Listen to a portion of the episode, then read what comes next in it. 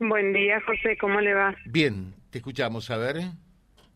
No, yo puntualmente fue, o sea, uno entiende que llovió mucho, uno entiende que eh, fueron, o sea, muchos milímetros en poca tiempo. Sí. Pero realmente lo que pasa acá en la 44 es terrible.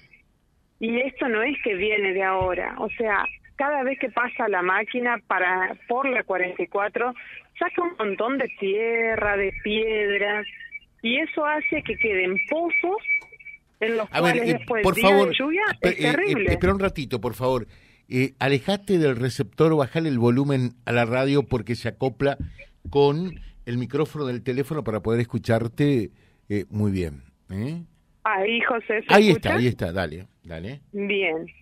No, no, y es más que nada eso. Mi enojo fue puntualmente eso, de que eh, no podía ser, digamos, de que con una lluvia esto quede hecho un mar, porque encima ocupaba un montón de espacio, porque no era solamente enfrente de mi casa. Era en todo lo que era 44, dos cuadras de la 47 para el norte, dos cuadras para el sur, y ni hablar sobre la 47. Ujú. O sea, yo creo que ha- hace falta mucho más de infraestructura y que tantas obras dice el, intendente que hacen, que hacen, que hacen. Nosotros acá no vemos nada de eso. No tenemos una calle asfaltada, no tenemos un cordón cuneta como la gente.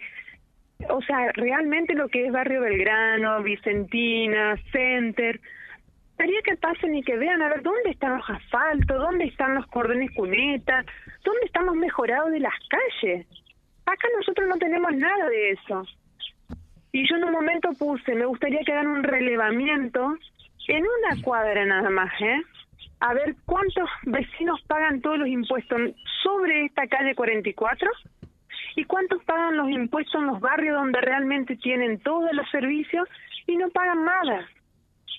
Entonces esa es la impotencia que te da, porque nosotros somos contribuyentes al pie de la letra.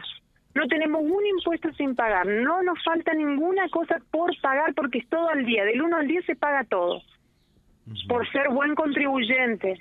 Pero ¿y dónde tenemos nuestras obras? ¿Dónde están nuestros mejorados? ¿Dónde están nuestras cosas? No tenemos nada, nada.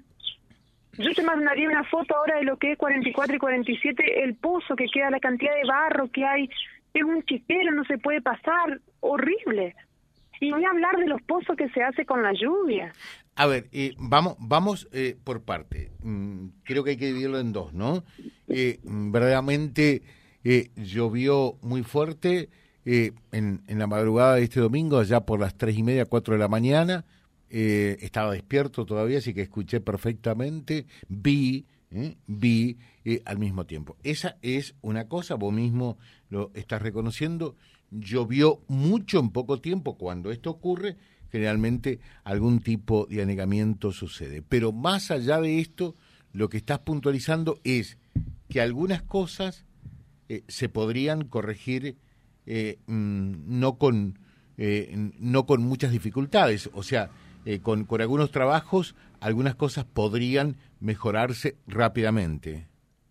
Yo creo que sí, que tienen que levantar un poco la 44, porque es una vergüenza, está totalmente bajo. O sea, yo creo que la, la, la- el agua Estás que a- queda perdón, de perdón, cuneta a cuneta, estás, eh, perdón, perdón, eh, eh, estás Sí. hablando de, eh, orientamos un poquitito, de 47 hacia el sur, ¿no? de 44 y 47, donde está el semáforo, Sí, sí. para el sur, como eso. yéndote para el lado del oratorio. Sí, per- perfecto, para orientarme de dónde estamos hablando, ¿verdad?